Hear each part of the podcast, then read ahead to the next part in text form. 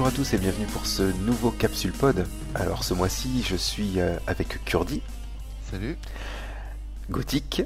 Salut. Et puis euh, à croire qu'il en a pas eu assez la dernière fois quand on avait parlé de Transvibrator, ben, on accueille de nouveau YS. Salut à tous. Donc YS toujours sur euh, segacoré.fr. Donc voilà, qui était, je pense, bien content de, de nous avoir accompagnés sur, sur Rez. Oui. Et donc on, a bien vibré, on a bien vibré ensemble. pas avec moi en tout cas. enfin, à distance, on va dire. Remettons les choses dans le contexte. donc aujourd'hui, c'est euh, donc un podcast euh, bah, tout aussi particulier puisque on va parler d'un jeu euh, bah, qui est un autre ovni de la Dreamcast, qui n'est autre que Cosmic Smash. Cosmic Smash. Welcome to Cosmic Smash. Donc Cosmic Smash, c'est quoi? C'est un jeu d'arcade à l'origine, euh, sorti en 2000 euh, sur Naomi en support cartouche et qui fut adapté après en 2001 au Japon, donc sorti uniquement au Japon. Donc euh, au niveau donc euh, je disais que c'était un ovni parce que bon déjà au niveau de, bah, de sa forme puisqu'il avait été commercialisé sous le bah, sous sous un format DVD alors que ça se faisait pas trop à l'époque. Je bah, crois que c'était le premier. Hein, je crois que c'était le premier. Il y a peut-être. C'est Gagaga avant, peut-être. non. C'est Gagaga, mais Ouais. c'était une édition. Édition limitée, euh, oui. Limitée qui était en boîtier DVD. Les autres étaient en boîtier CD. Et, et je crois que après il a fallu attendre euh, Ouais, Cosmic Euh, Smash et puis après les Under Defeat. ouais Under Defeat et Trigger Art Exelica et Euh, Il compagnie. y a Macross M3 qui est sorti dans un format un peu comme ça aussi. euh. Oui, mais c'est pas un boîtier DVD, il est en, il en, il est en Non. boîtier Oui, carton. Non, c'est un Ouais. boîtier carton. Carton, ouais. Ouais, Mhm. effectivement. Donc là, on est sur un format DVD, donc euh, boîtier transparent avec un GD-ROM rouge qui rappelle donc euh, bah, le développeur, puisque le développeur qui s'appelle Sega Rosso. Boîtier transparent, euh, bah, c'est pareil, c'est pas courant ça, de voir le, le, le- le disque à l'intérieur du. Ouais. Alors ça, ça doit être certainement pour, euh, C'est assez bizarre. ça doit être pour rappeler un peu le, bah, le, le jeu en lui-même, puisque le, Oui. le personnage, on va en discuter après, mais, mais euh, je pense que tout est lié, hein, tout est euh, en parfaite harmonie, on va dire. Alors pour, pour commencer, euh, Sega Rosso, bah, c'était anciennement AM5, le studio, le fameux AM5, donc qui était dirigé par Kenji Sasaki, un ancien de chez Namco et qui avait bossé avec euh, avec euh, comment il s'appelle déjà Kurdi euh, celui celui de Rez? Mizoguchi. Tatsuya Mizuguchi. Donc euh, la M5 est devenue bah, Sega Rosso en, en 2000, donc avant d'être englobé euh, dans Hitmaker en 2003. Donc c'est vraiment un, studio qui a duré très très peu de temps. C'était un peu la, folie chez Sega euh, de, faire fusionner les, studios, de faire de faire absorber par, un- studio plus gros les, plus petits. Donc c'était l'un des plus petits studios de Sega à l'époque. hein. Il y avait un peu moins de 50 personnes donc dans l'équipe. Alors est-ce que vous savez pourquoi euh, ils se sont appelés Sega Rosso Moi j'ai ma petite idée. Parce que c'était des fans de Porco Rosso. Parce qu'ils roulaient tous en Ferrari. Ils roulaient tous en Ferrari Non, je pense pas. Non. Il y a pas ouais, un- une référence euh, dans les voitures. Un je sais pas, Rosso Sifredi.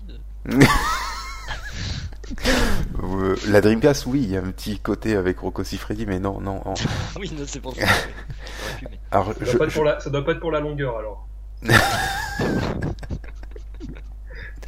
En fait, c'était tout simplement, d'après ce que ce que j'ai ce que j'ai pu comprendre dans, les infos que j'ai eues, euh, c'était pour trancher avec la couleur bleue de Sega. Euh, ils voulaient vraiment quelque chose de, totalement différent et d'un peu punchy en fait. Et, euh, et ils se sont dit voilà, il faut qu'on trouve quelque chose avec euh, une couleur qui est totalement différente.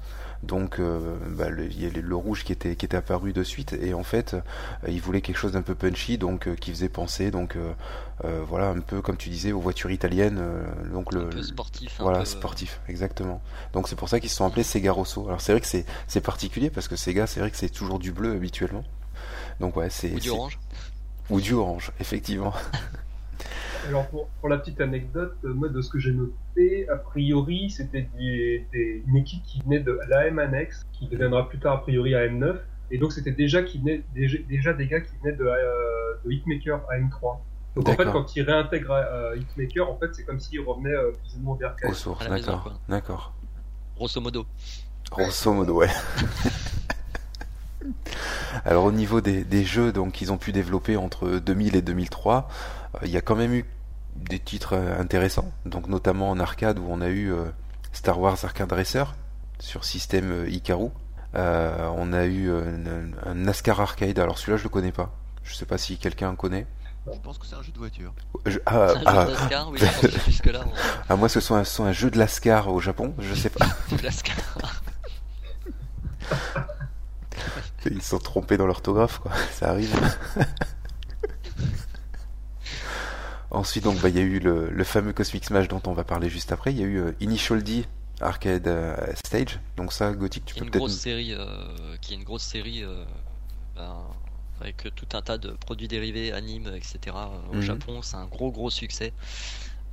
Donc voilà, euh, ça en a fait une série de jeux de course en arcade qui sont assez, euh, qui sont assez fun à jouer. Mhm. Pas, pas spécialement simu, mais c'est, ça met beaucoup en avant euh, le drift et euh, comme dans la série animée d'ailleurs, euh, avec une une Trueno préparée, notamment blanche, euh, D'accord. assez assez connue. Ce qu'on peut, ce qu'on peut préciser, c'est que c'est d'ailleurs une des rares séries qui est encore d'actu parce qu'il y a encore des épisodes qui sortent. Oui, D'accord. oui, oui, elle a une grande longévité d'actu. hein, la série. Ah oui, oui, ça, pas nouveau et ça, c'est encore là. D'ailleurs, je Alors fais moi, j'avais, j'avais noté qu'ils avaient commencé par euh, Sega Touring Car euh, Championship. Oh, mais ils étaient pas Sega Rosso. Bah, a priori, euh, et je... Ah, Bon, la version que- Saturn, ils étaient Sega Roussi, hein, surtout. d'après euh, Famitsu, le Arcade History, il note bien qu'ils bossaient dessus en tout cas. Oui, alors c'est certainement Ouais, les, les, les développeurs qui, qui bossaient dessus. Ouais, mais euh, que et l'équipe a été créée peut-être euh, à ce moment. Ouais, parce que l'équipe c'est vraiment 2000, hein. c'est c'est pour la Ouais, ouais, c'est euh, Sega 2000. Rosso. ouais. Mhm. Ah, c'est- C'était pas sous le nom Sega Rosso en fait. Hein. Oui, il devait y avoir les développeurs. euh, Ah qui oui, c'était peut-être en tant qu'AM5. Mais bon, Oui, c'est ça. comme AM5, euh, voilà. ils ont des antécédents, on va dire, quand même dans les voitures. euh, Ah oui, non, c'est clair. A priori, ils étaient au moins sur un portrait de Sega Rally 2.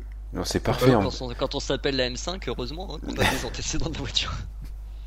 Puis c'est c'est parfait. Ils ont fait un jeu qui a vraiment bien à voir avec les voitures et Cosmic Smash, quoi. Franchement, c'est parfait. Quoi. Ah, complètement. Bon, ap- après, dans le, le- au niveau des jeux qu'ils ont fait, il y a eu bon, le Card Captor Sakura sur Dreamcast. Ça, ça doit être un jeu de cartes, je pense. Euh, et. Ou de Et- Captor. ou de Captor. ouais. Et ensuite, euh, on avait le, le- bah, l'adaptation de Sega Rally Championship sur euh, Game Boy Advance. Donc ça, c'est c'est un, un jeu que, que Régis apprécie particulièrement. Alors, si je devais vous demander quand vous y avez joué la première fois, Cosmic Smash, c'était euh, c'était quand euh, Kurdi? Oula, euh, c'est assez tard parce que j'ai bien galéré pour trouver le le, Le DVD jeu. Ouais. le dé avec le ouais, il était enfin il est sorti qu'au Japon, Ouais. mais même au Japon, je pense pas que ce soit une grosse production parce que c'est pas ça, il vaut pas forcément une, une fortune. Enfin à l'époque où je l'ai acheté, il valait pas une fortune, mais il était euh, très chaud à trouver. Euh, donc c'est vraiment du très tardif pour moi. euh, C'était quand je m'étais remis à la Dreamcast. Euh, donc après, peut-être vers 2005, Mhm. comme ça. L'époque de Mais bon, Dreamstorming, euh, tiens, par hasard, comme par hasard. Ouais, il y a des chances, ouais. juste avant ou juste après. euh. Puis le boîtier, il me faisait triper parce que le, le truc transparent, enfin c'était trop marrant. Mhm. Ouais, c'est vrai que l'écran est sympa. Je pense que il y a- c'est Oui. une des choses qui fait qu'il retient l'attention, on va dire. Ouais, c'est clair. Bah, Parce déjà, on du jeu, je suis pas sûr que ce soit lui qui la retienne. Dé- dé- Déjà, c'est le, le- le format, il fait que voilà que le, que le jeu sort de la de la collecte, hein, parce que c'est vrai que, comme on disait, euh, totalement atypique, oui. mm, totalement atypique par rapport à ça. Donc à l'époque, parce que c'est vrai qu'il n'y avait pas eu d'autres d'autres d'autres formats DVD. Après, on en a eu d'autres hein, depuis, mais euh, mais c'est vrai que déjà ça, ça puis ça, ça mettait euh, de suite dans l'ambiance quand on voyait euh, bah, la, la cover donc du bah, du, du, du, du DVD où on voyait le, le perso. Un, un espèce de blanc mat qui fait vraiment penser à ce qu'on a dans le jeu. C'est ça. Le côté un peu médical aussi. Bah, puis le, le jeu joue beaucoup, euh, je joue, joue beaucoup sur les transparences, donc euh, Mm. c'est vrai que ça, non, ça colle bien au sujet, mais, Mm. mais donc voilà, c'est tardif. Après, quand je l'ai testé, euh, ben voilà quoi. Enfin, voilà, c'est Cosmic Smash quoi. Mhm. Gothic, toi, c'était quand? Euh, et ben moi, c'était tardivement aussi. Mhm. Euh, c'était plutôt, euh, je dirais 2005-2006, donc euh, phase phase de collection intense entamée sur la Dreamcast. Et effectivement, je l'avais récupéré à ce moment-là. Ouais. Donc bah, pareil, un petit peu surpris par le côté atypique vraiment du packaging et tout ça. Surpris par le côté visuel, encore une fois, atypique du jeu. Euh, mais après, euh, le jeu en lui-même, j'avoue que euh, je suis resté un peu circonspect parce que j'aime bien. Je, je- voilà, ça reste, ça reste sympathique, mais euh, on parlait euh, de Rez dans un précédent euh, podcast et en fait, euh, voilà, j'ai pas du tout adhéré de la même façon, quoi. Mhm. D'accord.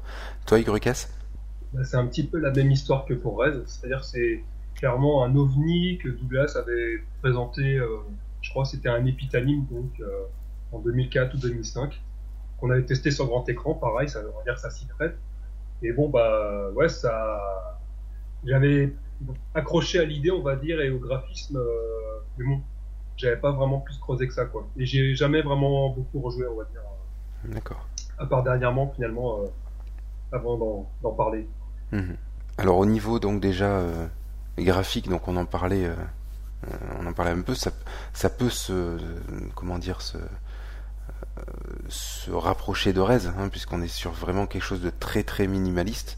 Beaucoup plus mini- minimaliste que Rez parce que là on est vraiment sur les fils de fer, Mhm. mais sans tous les aspects euh, qui se rajoutaient dans Rez parce que dans Rez il y a comme des nappes de de- d'images qui viennent en Oui, et puis texture, les ennemis en aussi. sur- Ah, et puis il y a des animations, quoi. Ouais. Voilà. ça Les ennemis, partout, les- ah, c'est clair. et voilà, c'est très riche. Alors que là, c'est vraiment euh, euh, extrêmement euh, sobre. Euh, ben, pour ceux qui l'auraient pas vu, ou enfin, il faut, faut vraiment y jouer. hein, c'est particulier. En, Mais en c'est- fait, c'est en fait, c'est comme un casse-brique, un arcanoïde, euh, mais en, en vue euh, arrière, donc en, TPS. D'où l'intérêt d'avoir le personnage qui est transparent, puisqu'on voit euh, à travers le personnage, parce que sinon, euh, difficile Ouais, de, c'est- de se c'est placer. ces petits mécanismes qui fonctionnent et qui sont assez bizarres. Euh, et puis euh, et puis voilà, il y a pas, c'est vrai qu'il n'y a pas grand chose d'autre à en dire. euh. bah, en fait, le problème, c'est que pour parler des graphismes, tu es obligé d'un peu d'abord- d'aborder le concept du jeu en lui-même. Oui, C'est-à-dire qu'en fait, c'est simplement euh, un jeu de squash qui a rencontré un jeu de casse-brique. Donc en Voilà. fait, finalement, les niveaux, c'est juste des salles fermées de squash où on passe notre temps avec notre euh, personnage avec, avec sa raquette, en fait, à casser des briques tout simplement sur le fou. D'ailleurs, ils auraient pu l'appeler Cosmic Squash, que ça m'aurait pas choqué, en fait. Ouais. Parce que finalement, c'est vraiment ça, c'est juste un jeu de squash briques. hein. C'est- Mhm. D'où, le fait finalement ouais, que les, bah, que- comment les niveaux sont quand même très très dépouillés. hein. Par rapport aux personnages transparents, je sais pas si vous aviez déjà fait gaffe, en fait, il y a une espèce de, de, de squelette à l'intérieur Mhm. avec des Oui. espèces d'os- d'ossements qui tournent, qui me font vachement penser à comment au boss dans Sonic Adventure. Je sais pas si vous voyez Chaos, une espèce de personnage bleu euh, fait avec, euh, avec de l'eau, où on Eh voyait pareil oui. euh, une espèce Oui. de squelette à l'intérieur. Ah, Ouais, vrai. Oui, c'est vrai. Donc par rapport à par rapport à ça, donc on est euh, en fait euh, on on dirige le personnage, hein, donc et on doit euh, bah, voilà comme disait Kurdi, hein, on on doit terminer les niveaux comme comme sur Breakout en fait, hein, tout simplement En contre-la-montre. en contre-la-montre, voilà puisque au sol on a le bah, le timer qui qui se voilà qui, qui défile. Euh, on a grosso modo 50 niveaux. Non pas grosso modo, on a 50 niveaux et on en a un bonus donc à la fin. Euh, et donc la map en fait hein, donc des niveaux se euh, s'apparente hein, grosso modo à une comment, une une une carte de métro ou de Un réseau de Ouais, bus. un réseau de bus ouais oui puisque c'est le Cosmic Bus Ça, c'est du c'est le Cosmic Bus et donc euh, dès qu'on finit un niveau en fait on, avance. Donc euh, et après on peut choisir à différents euh, bah, différentes intersections. Si on veut aller sur bah, la gauche les niveaux les plus faciles sur la droite les niveaux les plus durs un peu à la outrun en fait hein, où on a ce système d'intersection. Et donc qui permet d'avancer sur le sur le voilà dans, dans, le jeu. On peut y arriver donc de différents chemins au bout au bout du jeu hein. Euh, on a entre 12 et on peut faire entre 12 et 17 niveaux je crois pour arriver jusqu'au bout Ce qui est- donc, ce qui- ce qui est euh, déjà beaucoup. hein. ce qui est déjà énorme, ouais. Et puis il faut déjà y arriver jusqu'au bout parce que c'est c'est un jeu qui est quand même pas évident du tout. Très dur. Euh, je sais pas, Kurdi, tu veux peut-être en parler? Oh, De non, attends, C'est super dur quoi. Ouais, j'ai jamais été très très loin. c'est assez stressant parce que Ouais. même si c'est très minimaliste, enfin moi ce que moi ça me dérange pas le l'aspect euh, graphique tout ça, enfin je trouve ça même plutôt marrant. Euh, Mais c'est plutôt la rigidité du, gameplay du- qui, ouais. qui est, Mm. qui est assez euh, Oui. spéciale. Et quelquefois tu veux faire euh, une frappe basse ou une frappe euh, en hauteur. euh, et c'est une vraie galère pour que ça marche. Donc euh, tu galères parfois 3-4 fois pour euh, casser la dernière brique qui Mm. reste. C'est ça. Euh, sachant que ben, c'est comme sur un arcanoïde, un peu, enfin un casse-brique moderne, c'est que tu as des, des objets au premier plan qui sont pas destructibles. Et quelquefois il faut réussir à faire passer ta balle euh, à un endroit bien précis, c'est un peu chaud. Alors quand c'est pas précis euh, et que tu as un chrono, euh, bah, t'as vite perdu ta partie euh, bêtement, Alors là, euh, diriger une balle. L- Là où c'est fourbe, c'est que euh, en fait, on a bon, les commandes, elles sont super simples. hein. On a le, comme c'était un jeu d'arcade, on a que alors deux boutons, trois boutons même, on va dire, sur Dreamcast. Euh, on a le, le bouton de tir normal, le bouton de saut et on a le bouton du euh, bah, du, du coup spécial. Donc euh, les coups normaux, bah, c'est simple. hein. On, on casse une, en fait, dès qu'on envoie la balle avec un coup normal sur une brique, elle se casse et la balle revient. Alors que si on fait le coup spécial, ben, ça peut euh, casser 3-4 briques euh, qu'il y a derrière, en fait, ça les transperce auto- automatiquement. Mais le gros inconvénient, c'est que bah, ça, ça entame euh, beaucoup plus rapidement le timer.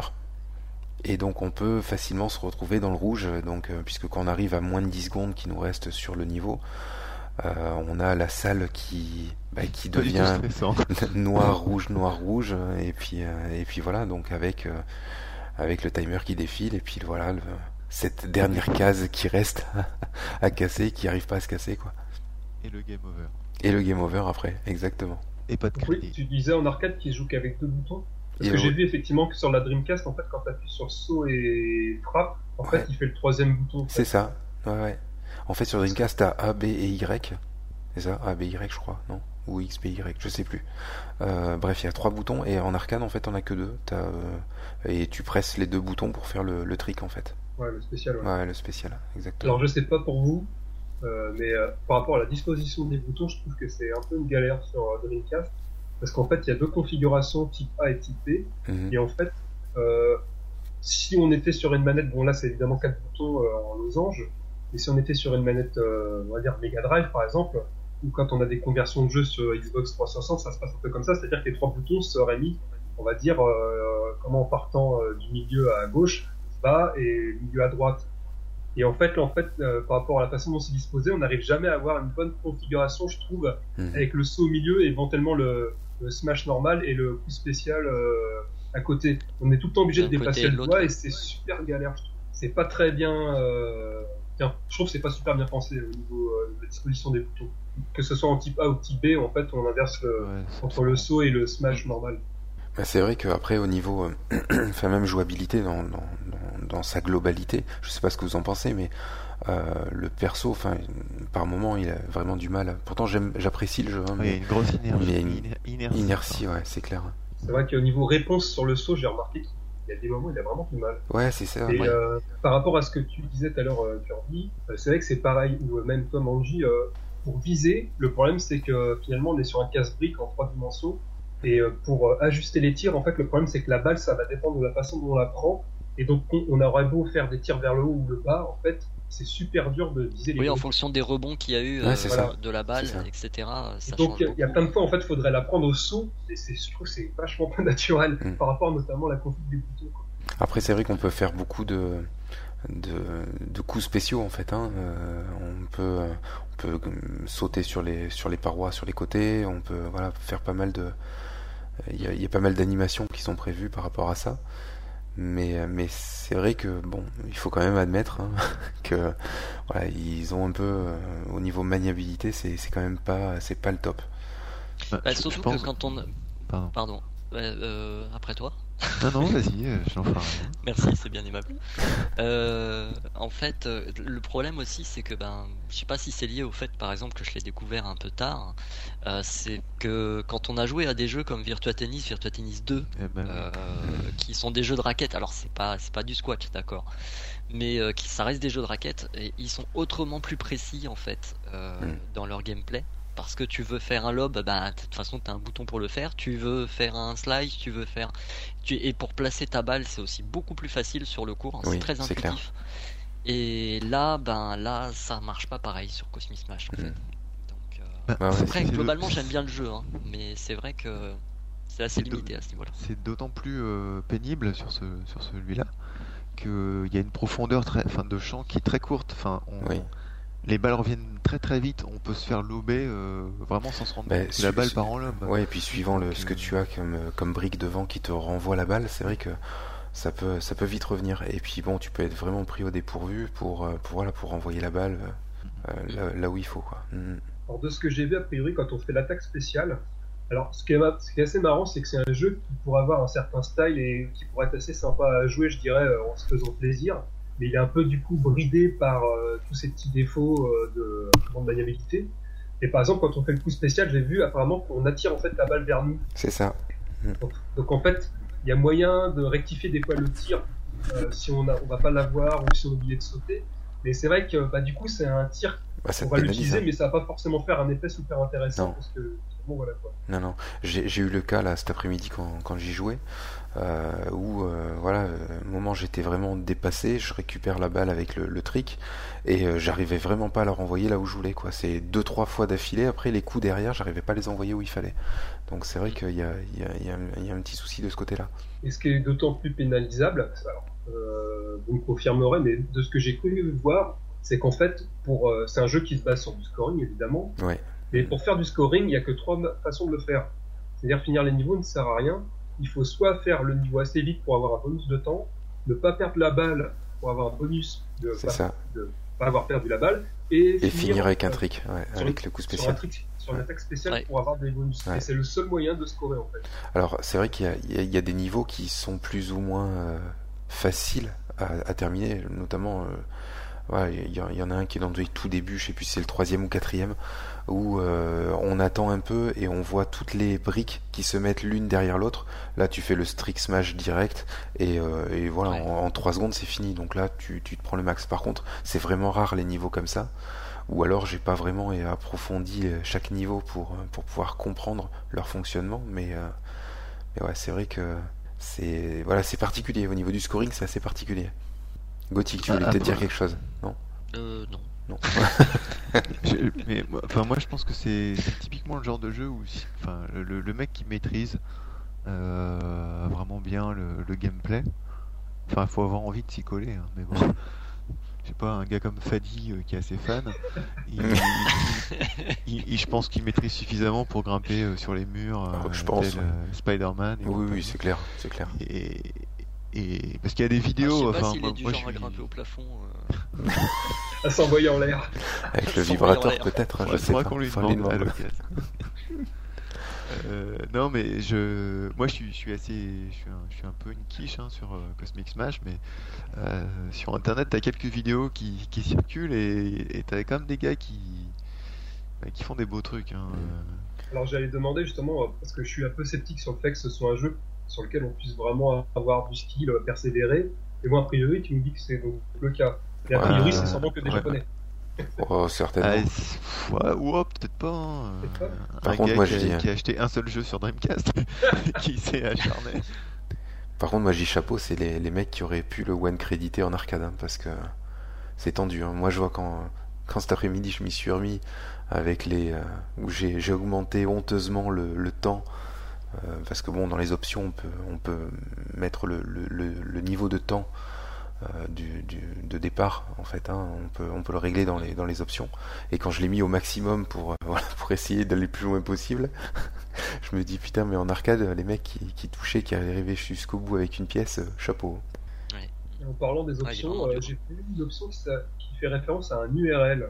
Oui, Est-ce alors. que ce serait ça les trucs pour envoyer ça. le score Exactement. En fait, parce qu'à l'époque, quand il est sorti, euh, quand tu faisais ton, bah, ton, ton run, hein, en fait, hein, euh, tu avais un code qui pouvait apparaître à la fin. Donc, euh, c'était un code, je crois, 16 chiffres, hein, on dirait un numéro de carte bleue. Euh, tu allais sur un site internet et, euh, et tu rentrais ton, ton score, en fait. Hein, c'était un, un ranking online, en fait, hein, sur, euh, sur le site internet. Donc, euh, ça, je l'avais. Manji, désolé de te le dire, c'était du hameçonnage. euh, fait- Oh, mais merde T'as donné ton numéro de carte. En Donc, fait, euh, si tu vas sur internet, sur le site, tu trouves que des numéros de carte bleue maintenant.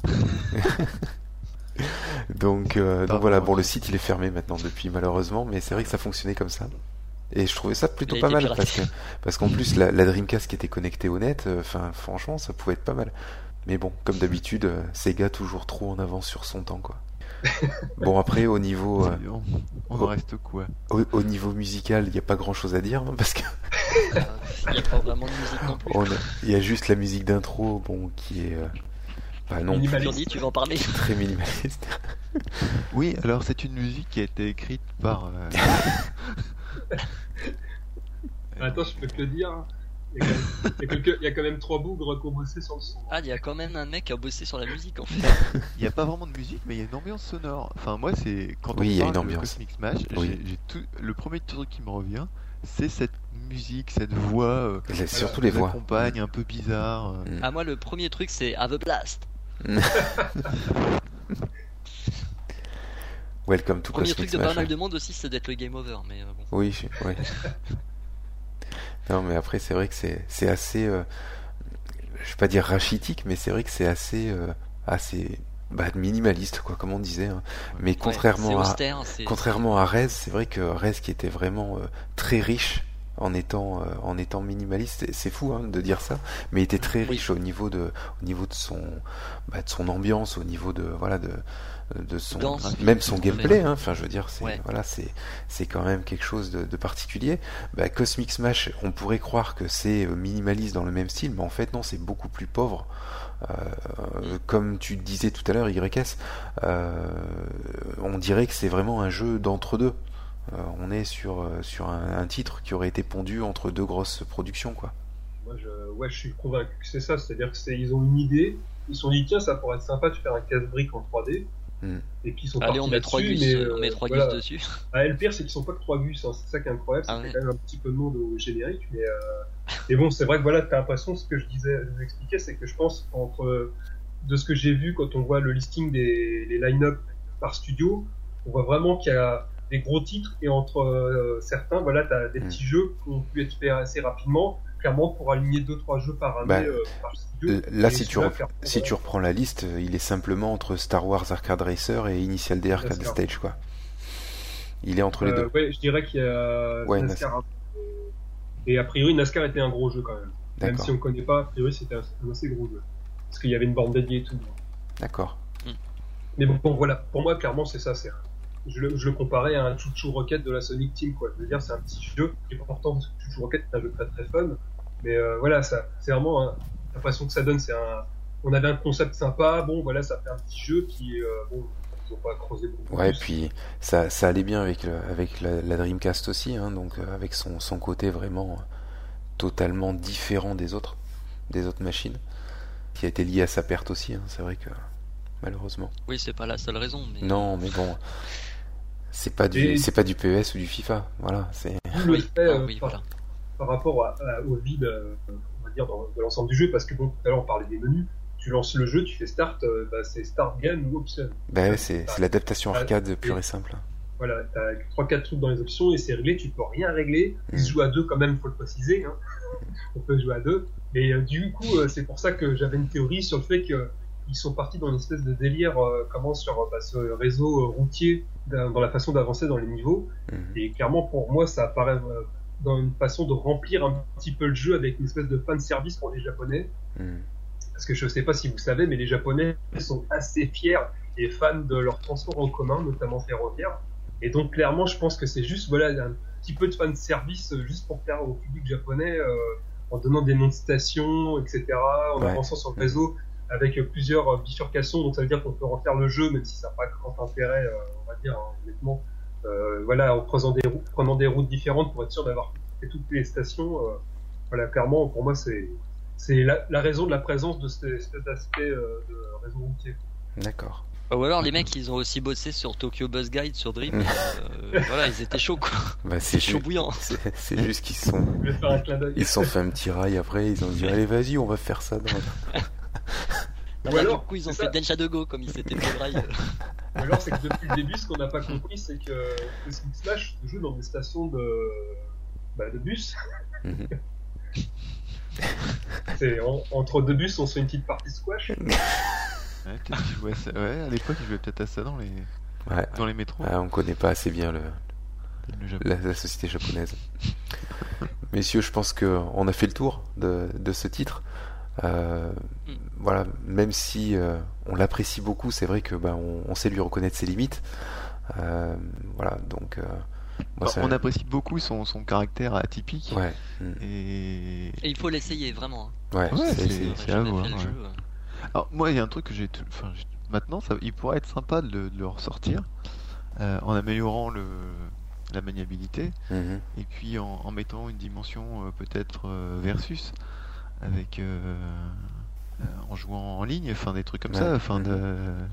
une espèce de Virtua Tennis. Mais Ouais, enfin, là, t'as Virtua Tennis, hein. murs, Social. hein. Ouais, mais un truc un peu avec les, les rebonds sur les murs, des objets Mhm. qui, qui traînent partout. euh, ça pourrait être, ça aurait pu être rigolo, ça. 3D sur 3DS. ouais. Ouais, enfin, ouais, non, mais Non. bon, c'était pour finir sur un truc plus positif, parce que bon, depuis le début, on le désosse. Avec un DLC pack de briques. Bon ben messieurs, on va on va se laisser. Irekes, merci encore d'être venu. Ok, toujours content, c'était sympa. Ben Gothic et Kurdi, je vous dis à bientôt pour euh, pour une prochaine un prochain podcast ou une prochaine vidéo. À bientôt tout le monde. Allez, Allez, ciao. ciao ciao. Salut. Ciao ciao. Salut. Salut.